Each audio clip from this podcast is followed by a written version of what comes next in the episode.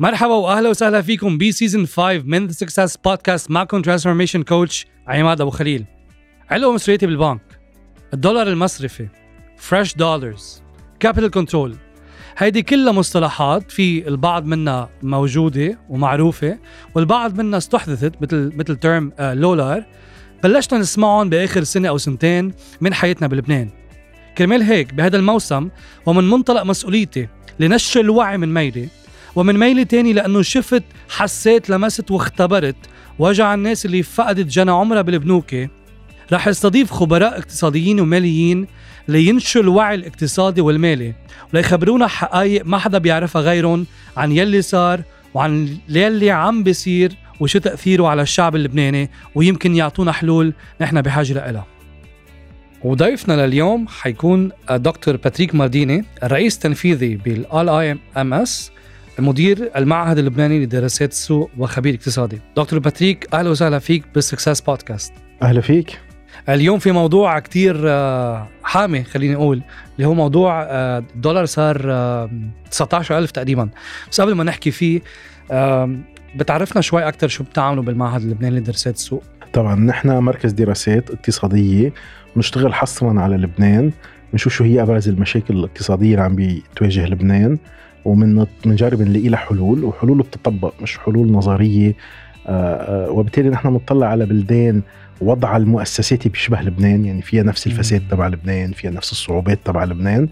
وبنشوف كيف شو الحلول اللي مشيت عندهم وشو الحلول اللي ما مشيت عندهم.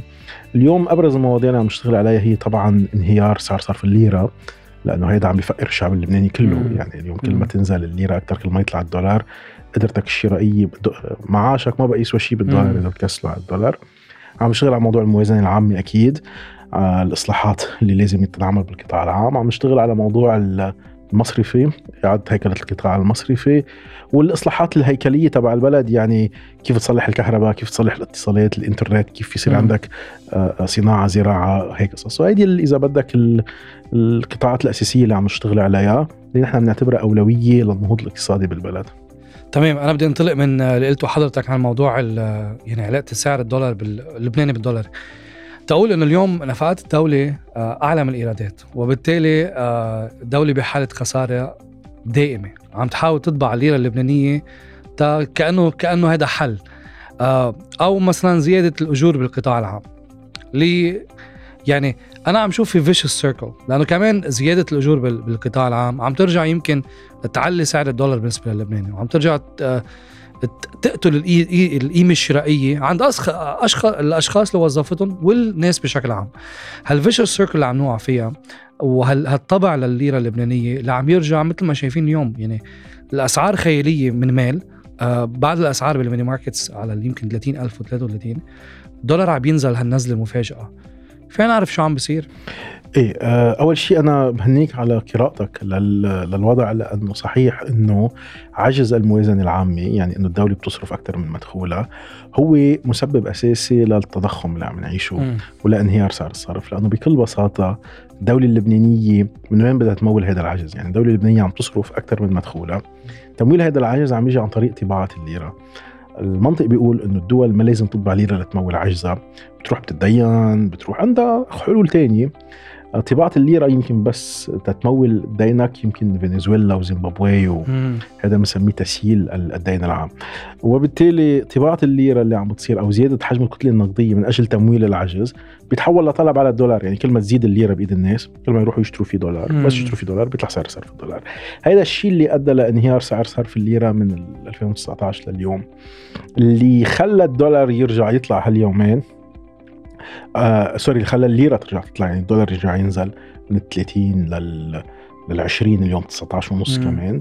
هو التعميم 161 التعميم 161 المصرف المركزي قال إنه أنا راح أشتري ليرة لبنانية من السوق. يعني المصرف المركزي عم بضخ دولار وبالتالي عم بيزيد عرض الدولار.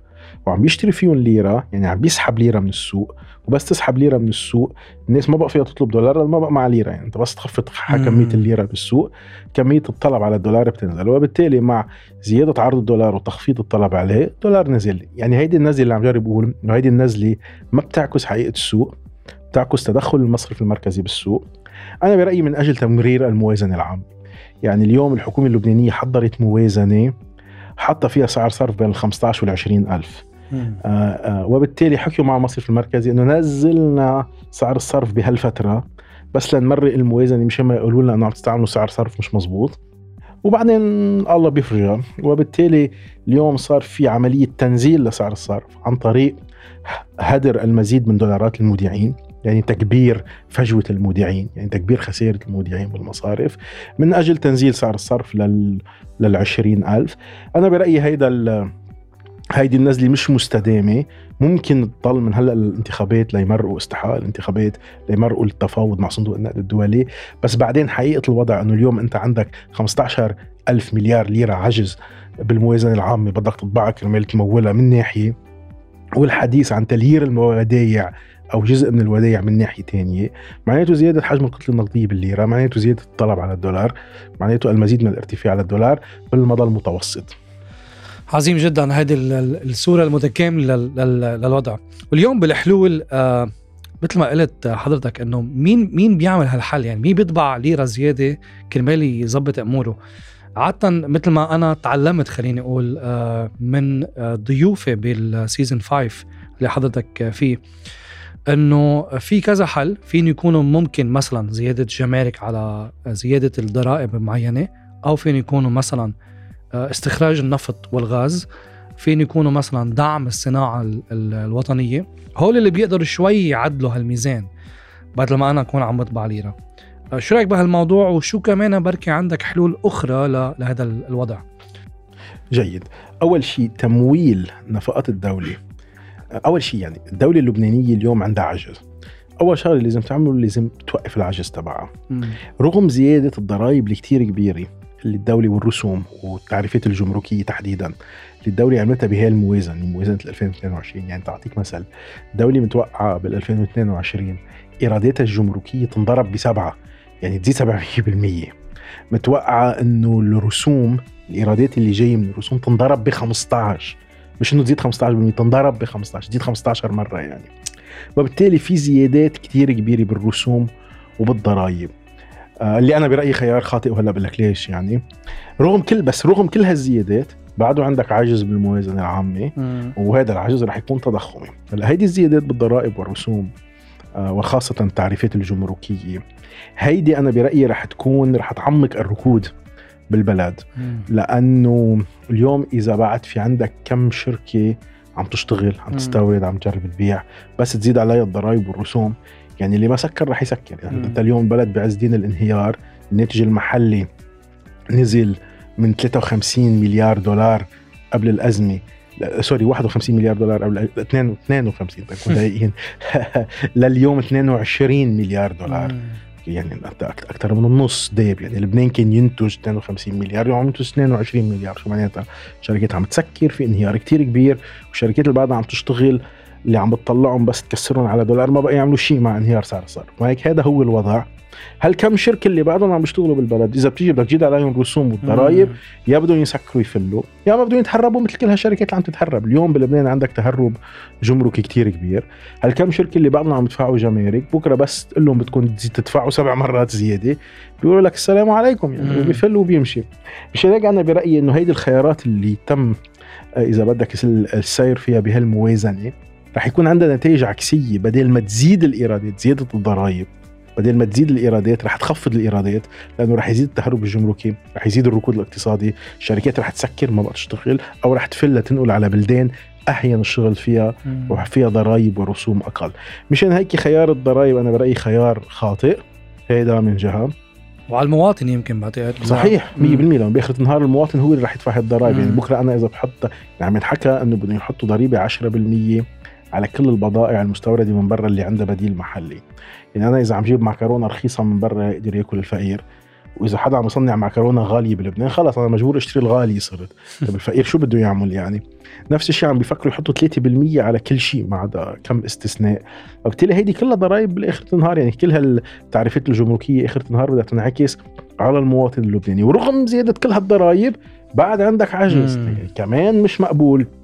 أنا برايي كان الاجدى تخفيض الضرائب تخفيض التعرفات الجمركية حرك وتسهيلها من مم. توسيع برافو عليك من أجل مم. توسيع قاعدة ال- ال- القاعدة الضريبية يعني اليوم بدل ما يكون عندي شركتين عم يدفعوا أنت إذا بتنزل الضرائب أو بتنزل الجمارك بتحطها كتير واطية وبتسهلها. ساعتها اللي عم بيتهرب جمركيا بقول لك بطلت محرزه اتهرب خليني صرح أو فر لي صلي على إني روح ظبطها براني وبالتالي. بترجع بترد الناس انه يصرحوا بترد الناس على الشغل بتجذب شوية ناس يرجعوا يشتغلوا من أول وجديد أو يرجعوا على هالبلد. اليوم الشيء اللي صار هو عكس هذا الاتجاه زيادة الضرائب أنا برأيي سوف تعمق الركود. ولن ما راح يكون في من وراها زيادة للمداخيل مثل ما كنا متوقعين. ليك آه، في بلدان كثيره تشبهنا فيها فساد كبير فيها تهرب ضريبي وجمركي كبير. هاي هي مشكلتنا الأساسية إنه في كم واحد قدامي بيدفعوا ضريبة ثلاث ارباع البلد بيتهرب. واليوم أنت بس تزيد الضرائب والجمارك عم تزيد على الأوادم والزعران مبسوطين شو فرقه معهم شو عم بيدفعوا؟ واليوم كأنه زاد ضريبه بالدخل شفت؟ آه، زادوا الشطور آه، يعني إيه بلا في زيادة غير مباشرة على مم. على كل شيء. كل الضرائب كل الرسوم آه، لن لكرمال نبسطها. ببلد مثل جورجيا كان في فساد قد لبنان اللي عملوه إنه عملوا فلات تاكس ضريبة مسطحة. قالوا خلص كل الناس بتدفع نفس الضريبة. خلينا نقول كل الناس بلبنان بتدفع ضريبة 10% على الدخل 10% على الأرباح 10% عبت- اللي بتست- خلص 10% ضريبة مسطحة على الكل. اللي صار إنه بطل فيك تعمل كتير تهرب جمركي. ليش؟ لأنه التهرب الجمركي والضريبي بيجي من وراء الاستثناءات. إنه والله اللي عم يستورد هالسلع بيدفع 10% بس اللي عم يستورد سلعه تانية بيدفع 3% أو ما بيدفع شيء في إعفاءات. فكله بيصير عم يستورد شيء ويصرح شيء تاني كرمال يلحقوا الإعفاءات. هذا التهرب الجمركي. بس تلغي كل الاستثناءات وتعمل ضريبة مسطحة متساوية للكل ما بيقعد بصير أصعب التهرب الجمركي. وبس توطي مستوى الضريبة. تنزلوا. كل ما تنزلوا أكثر كل ما تكون عم تحفز الناس إنه خي يرجعوا يصرحوا لأنه ما بقى محرزات تتهرب. هيك أنا برأيي بتزيد مداخيلك الضريبية عن طريق تخفيض الضرائب مش عن طريق زيادة. ده كنا نتمنى إنه هيدا الشيء يصير. أوكي. هل ممكن يعني كمان يتصححوا الرواتب والأجور بالقطاعين العام والخاص؟ ليه عم بسال؟ وبالتحديد على القطاع العام، يعني القطاع العام already it's over يعني overcrowded، already بالقطاع العام في توظيف عشوائي. نتيجة آه، المحاصصة وغيره وغيره. عم بيحاول عم تحاول الدولة مش بس إنه حاطة أشخاص بالمكان الخطأ اللي عم تنتج عمل خطأ بس كمان عم تحاول تعلي أجور لأشخاص بمطرح خطأ اللي عم ترجع تعمل هال هال ال- اللي عم تنزل قيمته لل- للليره أم، شو ممكن ينعمل لموضوع تصحيح. تصحيح الرو- الرواتب والأجور. ممتاز. أول شيء تحليلك مزبوط إنه أنت ببلد عندك عجز وعم بتمول عجزك عن طريق التضخم. أي زيادة للرواتب والأجور. هلا هني ما سموها زيادة للرواتب والأجور سموها مساعدة اجتماعية. بس فعليا زادوا الرواتب والأجور 75% زودة كتير. بس ما سموها زودة سموها مساعدة. بس إنه عم بيزيدون طيب هيدي الزيادة كيف عم بتمولها أنت؟ عم بتمولها عن طريق طباعة الليرة. يعني عن طريق المزيد من التضخم يعني عن طريق المزيد من انهيار سعر الصرف. يعني أنا عم بعطيك إياه زودة بأول إيد. زودة معاش اسمية للمعاش. فعليا بس تنزل على السوبر ماركت رح تلاقي الأسعار غليت لأنه هيدي الزودة هيدي الليرة بس توصل على السوق. الناس رح يزيدوا فيها الطلب على الدولار وبالتالي الدولار رح يطلع وبالتالي الأسعار رح تطلع. مشان هيك اليوم أي زيادة للرواتب والأجور أو للمخصصات نسميتها زودة أجور ولا نسميتها مساعدة اجتماعية مش رح تعطي النتيجة المرجوة ورح يكون أثرها تضخمي على البلد. يعني أثرها تعميق للأزمة تكبير للأزمة وزيادة الانهيار. تبع سعر الصرف.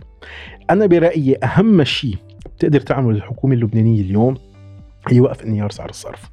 والطريقة اللي بتقدر توقف فيها انهيار سعر الصرف هي عن طريق إنشاء مجلس نقد currency board أنا برأيي ال currency board بيوقف انهيار سعر الصرف بخلي إنه الدولار ما بقى ينهز بشكل مستدام إذا بدك بيقدر يتوسع أكثر عن ال currency board آه وبالتالي ساعتها بعد ما تعمل currency board وتوقف انهيار سعر الصرف إذا بدك تزيد معاشات زودة المعاشات ما بتعود تضخمية. ولكن تزيد المعاشات اليوم بظل سعر الصرف العائم اللي نحن عم نعيشه آه على منصة صيرفة ما كل يوم تغير امبارح كان 22 اليوم 19 على بكرة ما حدا بيعرف قديش. بظل هذا النظام العائم. كل ما تزيد عجز الموازنة عن طريق زيادة الإنفاق العام كل ما ينهار سعر الصرف. عشان هيك أنا برأيي إنه يجب أول شيء من أجل آه توقف انهيار القدرة الشرائية للمواطن بالقطاعين العام والخاص. يجب أول شيء آه، الاتيان باستقرار سعر الصرف عن طريق إنشاء مجلس نقد. هذا أول حل. أول الحل الثاني بدك ترجع ترد النمو على البلد بدك ترد الناس على الشغل. نحن اليوم الناس لازم تشتغل ليزيد مدخولها لتقدر تزيد لها معاشاتها اليوم كل الشركات الخاصة عم بتخسر واللي ما عم بخسر عم بكيت. ما في شركات عم بتربح بالبلد. بس بعد ما سكروا بيقول لك خيي بنطر سنه الجاي بركي بتحسن الوضع؟ أنا إذا بدي اسكر شو بدي أعمل؟ يعني بيعض على الجرح وبيكمل. ش... وبالتالي هدول الشركات إذا بتقول لهم نروحوا زيدوا الأجور بالقطاع الخاص بقول لك خيي تعال خيي أنا أنا أنا هلأ عم بخسر. إذا بزيد لهم المعاشات بصير يا إما بديش أحط الموظفين لأنه ما معي ادفع لهم يا إما بدي سكر. فمشان هيك ليقدر يزيد المعاشات لازم يرجع يشتغل لازم يرجع يبيع لازم نرجع نطلق النمو. إطلاق النمو بده إصلاحات هيكلية معينة. أبرزها تفكيك الاحتكارات يعني اليوم أنت مش مقبول بقى ببلد ما عنده كهرباء يكون عندك احتكار للكهرباء لمؤسسة كهرباء لبنان. يجب تفكيك هذا الاحتكار. بخصخصة؟ فيها تكون خصخصة فيها تكون منافسة. يعني أنا اللي عم جرب اقوله إنه اليوم عندك شركة كهرباء اسمها كهرباء لبنان. عم تعطينا ساعتين كهرباء بالنهار. أوكي؟ كتر خيرهم. الله يقويهم مش مشكل. بس خليها لكهرباء لبنان ما في مشكل. تضل الدولة ما تتخصخص. ولكن اسمح لشركات جديدة تفوت على السوق وتتنافس مع كهرباء لبنان. كيف اليوم عندك تلفزيون لبنان؟ وبيعطي برامج وفي ناس يمكن بتحب تحضره. بس ولكن خلي يكون في خيارات تانية مثل LBC و MTV وجديد. نفس الشيء بالكهرباء. خلي يكون في كهرباء لبنان بس يكون في خيارات تانية شركة كهرباء تانية وثالثة ورابعة. وخلي المواطن اللبناني يكون عنده حرية الاختيار من أي شركة بده يشتري كهرباء. هيك إذا شركة الدولة ما أعطيته خدمة منيحة قطعت له الكهرباء. 22 ساعة بالنهار على الأقل يكون عنده خيار يشتري من شركة تانية. وما يكون من كارتيل الموتورات. صحيح وما يكون من كارتيل الموتورات 100% وبالتالي تفكيك احتكار الكهرباء صار ضروري. أول شيء لترد الكهرباء على البلد. ثاني شيء لتنزل كلفتها لأنه الموتورات كلفتهم كتير غالية. يجب السماح لشركات شرعية تفوت تستثمر بمعامل كهرباء كبيرة. كان طاقة شمسية هوائية ولا معامل غاز ولا شو ما كان آه، مداره بشكل جيد. تقدر تبيع المواطن بسعر واطي. وإذا بدك تبيع المواطن بسعر عالي المواطن في يروح على الكهرباء الدولي أو على الموتورات بس أكيد ما راح يبيعوه بسعر الموتورات واكيد راح يكون أقل بكثير وتفكيك احتكار قطاع الكهرباء بيفتح المجال لأنه الصناعة ترجع تعيش بالبلد. أنت شو قاتل الصناعه قاتل سؤال كل الصناعيين. بقول لك أول مشكلة عندنا هي الكهرباء يا أخي ما عندنا كهرباء عم ندفع كثير غالي حق الكهرباء. وبالتالي أنت بس تحل مشكلة الكهرباء بتحل مشكلة الصناعة بالبلد. بصير عندك صناعة محلية. نفس الشيء بتحل مشكلة الزراعة. اليوم الكهرباء هي أكبر مشكلة للزراعة لأنه الزراعة بدها ري صقيه الري بده كهرباء الموتور بدك تدوره. والزراعة بدها تبريد والتبريد البرادات بدهم كمان كهرباء. إذا ما عندك كهرباء بدك تدفع كلفة مرتفعة لتولد كهربتك. وبالتالي الزراعة عم بيكون عندها مشكلة. يعني اليوم أكبر وليك مشان هيك لبنان بلد سياحي. مش لأنه نحن ما بنعرف نعمل صناعة أو ما بنعرف نعمل زراعة. ما أنت ما عندك كهرباء لتقدر تعمل صناعة أو زراعة. السياحة هو أقل قطاع بيعوز كهرباء.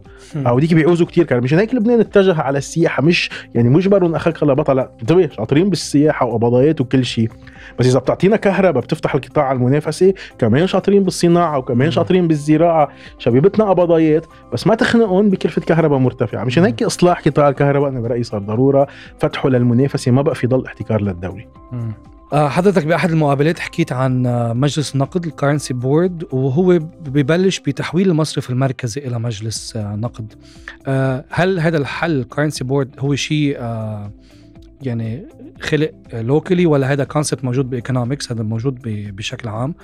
وال, وال ما بعرف إذا هو للأسف ولا في تدمير ممنهج مقصود بس المصرف المركزي ما بيعرف كل هالحلول ويعني مش عارف إنه في كل هالحلول اللي بتزبط وفي آه في cases بالعالم مشي الحال تبعها ورايح على حلول غريبة ولا إنه الضغط السياسي هو اللي عم بيقود الموضوع.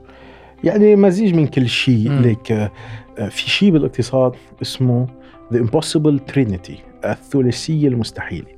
اللي هي هذا كونسبت بالاقتصاد بتعلمه لكل التلاميذ اللي هو إنه ما فيك أنت يكون عندك سعر صرف ثابت يعني تكون الليرة ب 1500 وحرية حركة للأموال يعني المغتربين بيودوا لك دولار وبيحولوا دولار.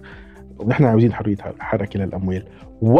وكمان بنفس الوقت المصرف المركزي يعمل سياسة نقدية. يعني يروح المصرف المركزي يدين الحكومة يشتري سندات آه، خزينة من المصارف يعمل هندسات مالية. ما فيك تعمل هول الثلاثه بدك تنقي اثنين من الثلاثه المصرف المركزي كان عنده سعر صرف ثابت 1500 كان عندنا حرية حركة للرؤوس الأموال وبنفس الوقت كان عم يعمل سياسة نقدية وهيدا سبب الانهيار. اللي سبب لنا الانهيار إنه أنت بسعر الصرف الثابت إذا عندك حرية رؤوس أموال ما فيك يكون عندك سياسة نقدية. نحن اللي عم نقوله إنه إذا نحن بنعمل currency board مجلس نقد بنكون عم نمنع المصرف المركزي من إنه يعمل سياسة نقدية. يعني ال currency board بيثبت سعر الصرف بيخلي إنه المصرف المركزي ما بيحق له يطبع ليرة إذا ما عنده دولار مقابلها يعني إذا أنت مثلا yes, yes. اشتغلت service لبرا ودفعوا لك 100 دولار على ال service تبعك fresh إجاك fresh 100 دولار. هذه ال 100 دولار صارت معك بحسابك بالبنك أو سحبتها كاش مش مشكلة. إذا أنت بدك تحول هي ال 100 دولار للبناني بتروح على البنك تبعك أو عند الصراف قلت له هيدي 100 دولار اعطيني لبناني مقابلها بيروح هو عند المصرف المركزي بيعطيني 100 دولار بهالحالة فقط المصرف المركزي بحق له يطبع كمية موازية بالليرة ويعطيك إياها ومجبور يخلي معه ال 100 دولار. تنهار اللي بدك ترد له الليرة يكون موجودين الدولارات ما يقول لك عندي فجوة بدي غير سعر الصرف صار عندي مشكلة. وبالتالي أنت بتربط إيدين المصرف المركزي بتمنعه يصدر ليرة غير مغطاة بالدولار. يعني هذا طباعة الليرة من لا شيء من الهواء اللي بتؤدي للتضخم ولانهيار سعر الصرف بتوقف. وبالتالي الليرة بتثبت تلقائيا. بمجلس النقد الكرنسي بورد ما في سياسه استنسابية ما بيحق له المصرف المركزي يدين الحكومة. مم. ما بيحق له ياخذ ودايع من المصارف يعني ما في يعمل هندسات مالية. وبالتالي وبالتالي بتحل لك كل المشاكل اللي وصلتك لهون. يعني نحن طلعنا على المشاكل اللي عندنا. هل هيدا النظام طبق بغير بلدان؟ إيه طبعا طبق بهونغ كونغ وقت كانت قاطعة بأزمة مثل لبنان، له 40 سنة بهونغ كونغ وهو اللي موقفهم على إجريهم، لأنه ما تنسى إنه هونغ كونغ وضع كتير بيشبه لبنان السياسي بمعنى إنه في حدا بلد اسمه الصين وعنده أطماع. في حدا عندنا عنده فساد؟ بوقتها كان عندهم فساد بس بس كان عندهم شوية وعي إنه وكان عندهم أزمة كثير كبيرة مالية. بس اللي هن مشكلتهم لهونغ كونغ إنه حدهم في بلد مثل الصين عنده أطماع وبالتالي عندهم عدم استقرار سياسي وأمني كثير كبير ما بيعرفوا إمتى الصين بتفوت عليهم وفاتت يعني بالاخر النهار. وبالتالي بدهم النظام يثبت سعر الصرف لأنه إذا بيتركوا سعر الصرف عائم عدم الاستقرار السياسي بينعكس انهيار متواصل لسعر الصرف. مثل ما عم بيصير عندنا عدم الاستقرار السياسي عم بيؤدي إنه الدولار يطلع كل الوقت. مشان هيك راحوا على ال currency board. بلد عنده كتير فساد بلغاريا. بلغاريا كان عنده فساد كتير كبير. بلد عنده عدم استقرار أمني البوسنة والهرسك. مم. كل هدول البلدان بسبب هدول المشاكل اللي عندهم راحوا عملوا currency board ما راحوا على النظام العائم. أه. طبعا لو كنا بلد مثل سويسرا أو مثل السويد أو مثل أوروبا أو مثل أمريكا بلد مستقر عندك ازدهار عندك استقرار سياسي عندك استقرار اجتماعي ما انك بحاجه ل currency board بتعمل سعر صرف عائم لأنه قديش بده يتحرك سعر الصرف؟ ما أنت بلد مستقر بس ببلد عايش بمنطقة متفجرة. ووضعه الداخلي كمان متفجر وعنده أزمة مالية وأزمة نقدية وأزمة مصرفية. بهيك بلد ما فيك تعمل سعر صرف عائم بيكون انتحار. هذا السعر الصرف العائم على منصة صيرفة هيدا أنا برأيي انتحار. بهيك بلد بدك تتخلى عن السياسة النقدية تعمل currency board وتترك حرية حركة الأموال لأنه لبنان بيعيش من وراء التحويلات من الخارج ما هيك؟ هيدا هو الحل لبلد مثل لبنان مش لكل بلدان العالم بس تفهمك صح. بثبت السعر يعني؟ نعم بثبت السعر صحيح. تثبيت سعر الصرف صحيح. يعني اليوم مش تحريره. لا مش تحريره لأنه تحرير سعر الصرف على ببلد غير مستقر كل ما يصير عندك ازمه بده يشبق الدولار طلوع. وبدك تفقر العالم. يعني اليوم عملنا صار عندنا أزمة مع دول الخليج نط الدولار طارت الحكومة تعطل العمل الحكومي طلع الدولار. صار في مشكلة الطيونة طلع الدولار. ما هيك؟ كل ما يصير في مشكلة بده يطلع الدولار. وإذا بدك تنزله مثل ما هلأ عم يعمل مصرف لبنان بدك تخسر أموال المودعين. يعني بدك تدفع للمودعين. وبالتالي ببلد غير مستقر تحرير سعر الصرف يؤدي إلى المزيد من الانهيار. ليك سعر الصرف مش مثل أي سعر تاني. كل الأسعار بالسوق لازم تكون محررة. سعر التفاح لازم يكون محرر مش أنا بحدده مش أنت بتحدده. بيز على العرض والطلب. بيز على العرض والطلب. م. المشكلة إنه بسعر الصرف عرض الليرة م. محتكر من قبل المصرف المركزي. المصرف المركزي في يقدر يطبع ليرة قد ما بده. مزارع التفاح ما بيقدر يطلع لك تفاح قد ما بدك. في محدودية. كل ال... كل السلع بالبلد في محدودية إلا الليرة. عندك قدرة تطبع ليرة بكمية لا متناهية. استنادا على مصالح سياسية معينة. يعني بكرة الحكومة بتقول لمصرف لبنان طبع لي ليرة مول لي العجز بده يطبع لي ليرة ويمول لي العجز وبالتالي لأنه ما في عندك ده لأنه أول شيء عندك طريقة إصدار الليرة من قبل المصرف المركزي ما عليها ضوابط حقيقية لأنه نحن ببلد مؤسساته ضعيفة. ما في استقلالية للمصرف المركزي. وبالتالي ما في المصرف المركزي إلا للحكومة. أنا ما رح طبع لك ليرة. روحي دبري راسك. ولو في عندك استقلالية حقيقية مؤسسات قوية بتحمي المصرف المركزي من التدخل السياسي يمكن ما بتعوز تعمل مجلس نقد currency board بتروح ساعتها على النظام العائم. بس ببلد مثل لبنان في فساد كبير. السلطة السياسية عندها شهية كثير كبيرة لتصرف من دون حسيب ورقيب وبدها تمول هيدا المصروف عن طريق التضخم. ما فيك يكون عندك سعر صرف عائم أنا برأيي. بتعرف شو بتذكرني السلطة السياسية اللبنانية؟ عم بحضر series على على Netflix اسمه Ozark ما إذا حاضره. so هذا الشخص عم يشتغل بتبييض الأموال money laundry وببيض الأموال بأنه يستثمر ب businesses. هول ال businesses بيكونوا مكسورين. فبيجي بيقول لهم آه شو بدكم؟ لصلح لكم لظبط بيصرف بيصرف بيصرف بيصرف على هال business تا ينظف أمواله. بتزعل الموظفة عنده بيزعل الموظف عنده. شو بدك؟ لتضل شو بدك تشتغل؟ بدك مصاري زيادة؟ هدي مصاري زيادة. بحس سياسات الدولة بالإصلاح هيك. بدك مصاري زيادة يلا بطبع لك إياهم المهم إنه يتصلح الوضع بس ما بيتصلح الوضع. لأنه يعني بحس سياسة تبييض أموال أكثر منها عن جد هندسات مالية. مين أو شو بيمنع إنه ينعمل مجلس نقد؟ ليه بعد ما عملوا مجلس نقد؟ طالما في موديل بيفرجي إنه هذا الشيء بيشتغل. ليك آه، أول إذا سياسي ما بدي أفوت أكثر بس شيء اقتصاديا آه. إيه آه، في كذا سبب. السبب الأول إنه في ناس عندهم مصالح خاصة م. تمنع أو بتخلي إنه المجلس النقدي يضرهم أوكي؟ آه أو آه مثلا الحكومة اللبنانية الحكومة اللبنانية أو السياسيين اللبنانيين بهمهم يضلوا يقدروا يصرفوا من دون حسيب أو رقيب. إذا بتعمل مجلس نقد ما بيعود فيهم يقولوا له للمصرف المركزي أعطيني دولار من احتياطك لأشتري فيول لكهرباء لبنان. ما بيعود في يقولوا للمصرف المركزي طبع لي ليرة لمول العجز. المصرف المركزي ما بقى يحق له يعمل شيء من هيدول. كبلت له ايديه وبالتالي الحكومة اللبنانية إذا منا ناويه تعمل إصلاح منا ناويه تخفض نفقاتها منا ناويه تضبط الإنفاق آه، ساعتها إيه أكيد ما بيناسبها تعمل مجلس نقد السبب الثاني إنه في جزء من المصارف بدهم المصرف المركزي يطبع ليرة كرمال يمول لهم خسائرهم كرمال يغطي لهم الخسائر اللي عاملينها على القطاع لما دينوا للمصرف لا لما دينوا للمصرف المركزي. اليوم عم بيطبع المصرف المركزي ويرد لهم مصاري بالليرة. آه. هيدول بيقولوا لك نحن إذا المصرف المركزي ما بيطبع وما بيرد لنا مصرياتنا. نحن ما فينا نرد المصاري مم. للعالم. وبالتالي خلص مش مشكل. من من من منسدد خسائرنا عن طريق التضخم يعني عن طريق طباعة الليرة. هدول كمان ما بيناسبهم مجلس النقد. هذا هو السبب الأساسي. وفي مم. بعض الناس اللي إذا بدك عندهم جهل يعني ما فاهمين. آه رغم إنهم بينتموا لقطاعات إنتاجية بيناسبهم يصير في مجلس نقد. يعني اليوم الصناعيين الزراعيين إيه. السياحه كل القطاع شيل القطاع المصرفي عشان كل مش حتى كل القطاع المصرفي بعض المصارف كل القطاعات الإنتاجية بنسبة يصير في استقرار لسعر الصرف. لتقدر تشتغل من جديد. لتعرف على أي أساس عم تقبض على أي أساس عم تدفع. بعدين استقرار سعر الصرف بيجيب لك استثمارات على البلد. اليوم كل شيء بالبلد صار رخيص. يعني إذا حدا إذا معك fresh دولار طبعا إذا معك لبناني خراب بيوت. بس إذا معك fresh دولار وبدك تشتري شقفة أرض بيخصموا لك 50 60% تاع اشتريها إذا بدك تشتري معمل إذا بدك تستثمر بمعمل بمزرعة بالبلد شو ما بدك تشتري بلبنان صارت الأصول رخيصة إذا معك fresh دولار. رغم هذا الشيء المستثمرين ما عم بيجوا على البلد لأنه ما في استقرار لسعر الصرف بخاف إنه يلعب سعر الصرف. بس تعمل له استقرار لسعر الصرف عن طريق إنشاء مجلس نقد currency board يعني هذا استقرار عنده مصداقية لسعر الصرف. اللي بيصير إنه بترجع الناس اللي بيرجع اللي المغترب اللي بده يشتري شقة بيشتري لأنه اليوم المغترب ما عم بيشتري رغم إنه السعر الشقة واطي. المغترب بيقول لك أنا ليش اليوم بدي أشتري شقة وكان عم تعطيني عليها خصم 60% بس بنطر سنة بصير الخصم 70% وبنطر سنه بعد بينزل حقها أكثر ليه بدي أشتريها اليوم؟ ليه عم ينزل حق الشقة؟ لأنه سعر الصرف عم ينزل. بس توقف انهيار سعر الصرف. بصير المغترب بيقول لك لا خليني لحق حالي قبل ما يرجعوا يطلعوا لكينا. ساعتها بيرجع يفت لك رؤوس أموال على البلد وبيرجع يتحرك البلد. رؤوس أموال لتشتري عقارات بس كمان لتستثمر بشركات وبمزارع وبقطاعات سياحية وبأوتيلات. وبالتالي كل القطاعات الإنتاجية بناسبه تعمل مجلس نقد. بس في مين؟ مقنعهم خلينا نقول مشان ما نستعمل كلمة أكبر.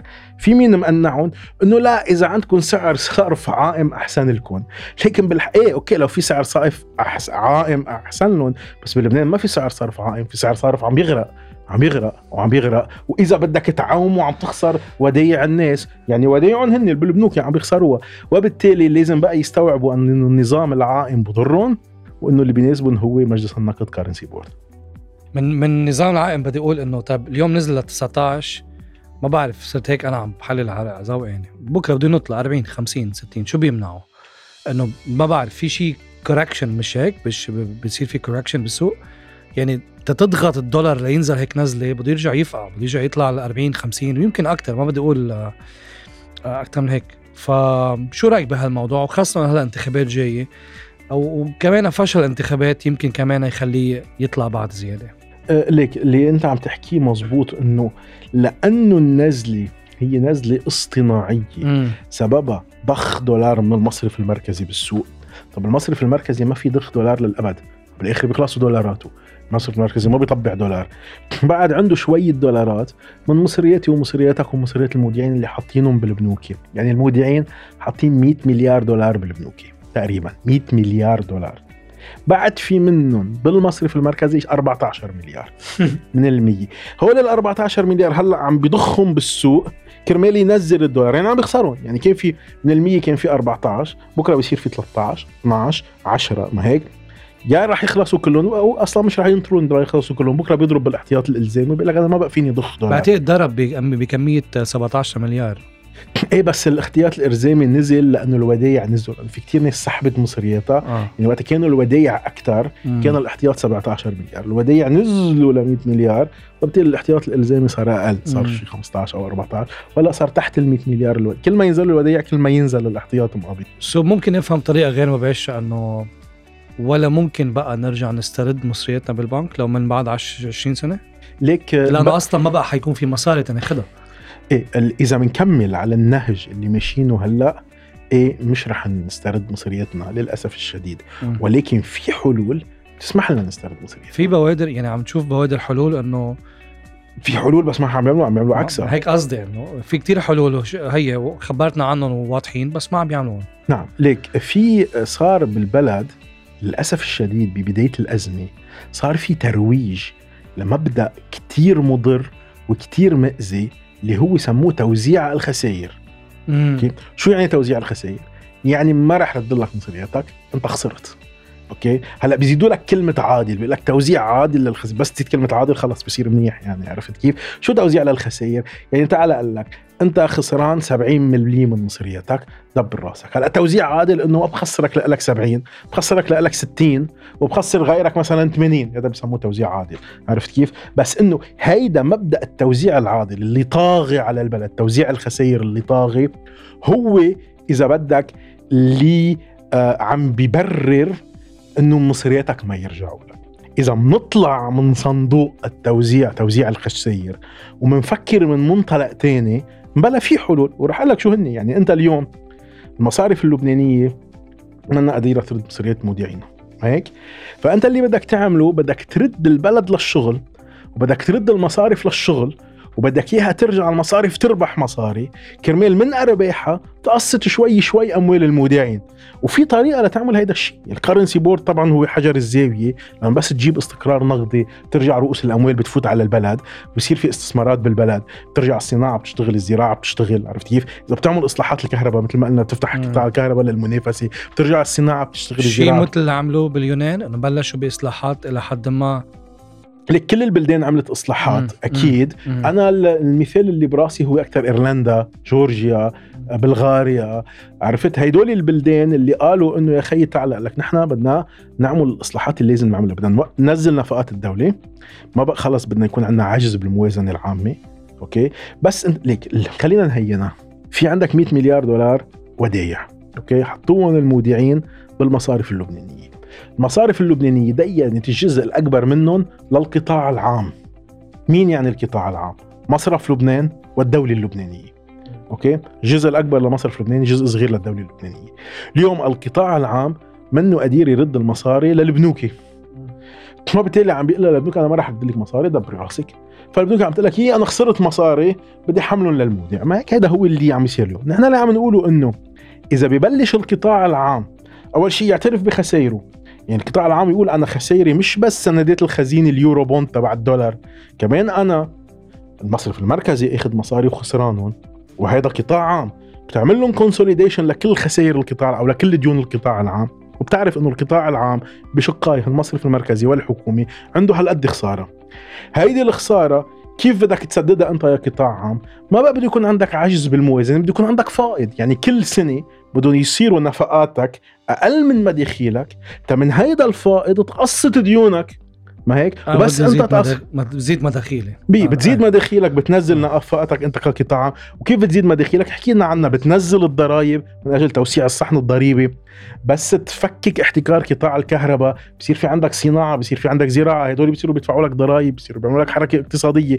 تفكيك الاحتكارات آه، تثبيت سعر الصرف اللي بيجيب لك رؤوس أموال عن طريق إنشاء currency board كل هالاصلاحات بس تعملها. الدولة اللبنانية بتصير تحقق فائض. من هذا الفائض بتقسط ديونها. للبنوك والبنوك بصير فيهم شوي شوي يقسطوا للمودعين. مم. إذا الدولة رافضة تعمل إصلاح ورافضة تقسط ديونها ساعتها إيه بتبلش تحكي بتوزيع عادل للخسائر. بس خي أنا ليه ب- أنا ما بدي أوزع خسائر. أنا بدي أرد مصريات العالم. ليش مصرين بدكم توزعوا خسائر؟ إذا اليوم إذا اليوم كل شيء حكيته بالحل اليوم بلشت الدولة اللبنانية. بهيك أرقام. قد إيه بدنا تنطلع من الدين؟ ليك اليوم لبنان آه إذا بدك على مفترق طرق. إذا بكمل بالسياسات اللي عم يعملها حاليا رايحين على سيناريو أزمة 20 سنة بالميتة. بالقليله انهيار على مدة 20 سنة وهذا اللي البنك الدولي متوقعه. يعني أنا مش عم بقول مش حكي من عندي. أنا عم بحكي حكي البنك الدولي. سيناريو بيشبه فنزويلا وزيمبابوي. هذا تليير الودايع. يعني بدي طبع ليرة لسكر ديون ديون القطاع العام. هيك؟ بدنا بدنا نسكره عن طريق طباعه الليرة. بيؤدي لتضخم مفرط. رايحين على سيناريو زيمبابوي وفنزويلا وتضخم المفرط هو فقر ومجاعة والناس مدخولة باللبناني ما بقى يشتري لها شيء. اللي كان مدخ- مدخوله 3 ملايين ليرة يعمل له 2000 دولار. اليوم 3 ملايين ليرة بتعمل له 120 150 دولار. ما بعرف ليش هلا صار سعر الصرف. وعلى بكرة يمكن تصير تعمل له 70 دولار أو 20 دولار. ما هيك كل ما تضخ ليرة. هذا الخيار خيار سيء جدا. الخيار الثاني هو إنه بنعمل الإصلاحات اللي لازم نعملها. مم. نفكك احتكار الكهرباء بنسمح للمنافسة. بنفكك احتكار الاتصالات تبع Ogero تبع MTC و touch. وبنسمح للمنافسة لأنه أنت بس تفكك احتكار الاتصالات بصير في عندك قطاع تكنولوجيا بيقدر يتطور بلبنان. نحن قبل الأزمة كان عندنا أغلى قطاع اتصالات بالدول العربية. يعني أنا إذا بدي أفتح شركة إنترنت ما بتوفي شركة تكنولوجيا شو ما كان ما بتوفي معي افتح بلبنان كتير غالي علي. اليوم صارت أسوأ خدمة. كنا أغلى شيء اليوم صرنا أسوأ خدمة. وبالتالي أنت بدك تفتح قطاع الاتصالات للمنافسة ليجوك شركات يعطوك خدمة أحسن بسعر أقل. ساعتها الشعب اللبناني الكفؤ اللي عنده جامعات كتير منيحة اللي بيعرف يشتغل بقطاع التكنولوجيا بيصير بيفتح شركاته بلبنان. حاجة عم بيروح يفتح بدبي وبقطر وما بعرف وين. تفكيك تفكيك احتكار الاتصالات بيفتح لك مجال يتطور عندك قطاع التكنولوجيا. تفكيك اح- احتكار الطيران اليوم Middle East.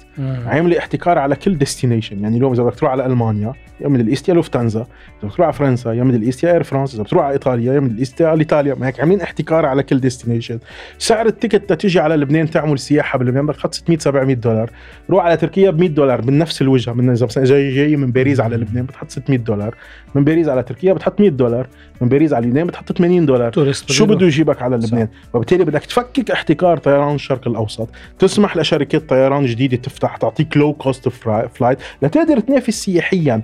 تفكيك احتكار الطيران بنشط لك السياحه تفكيك احتكار الاتصالات بنشط سوق لك حر سوق حر مي- بكل بساطة. صحيح. وتفكيك احتكار الكهرباء بنشط لك الصناعة والزراعة.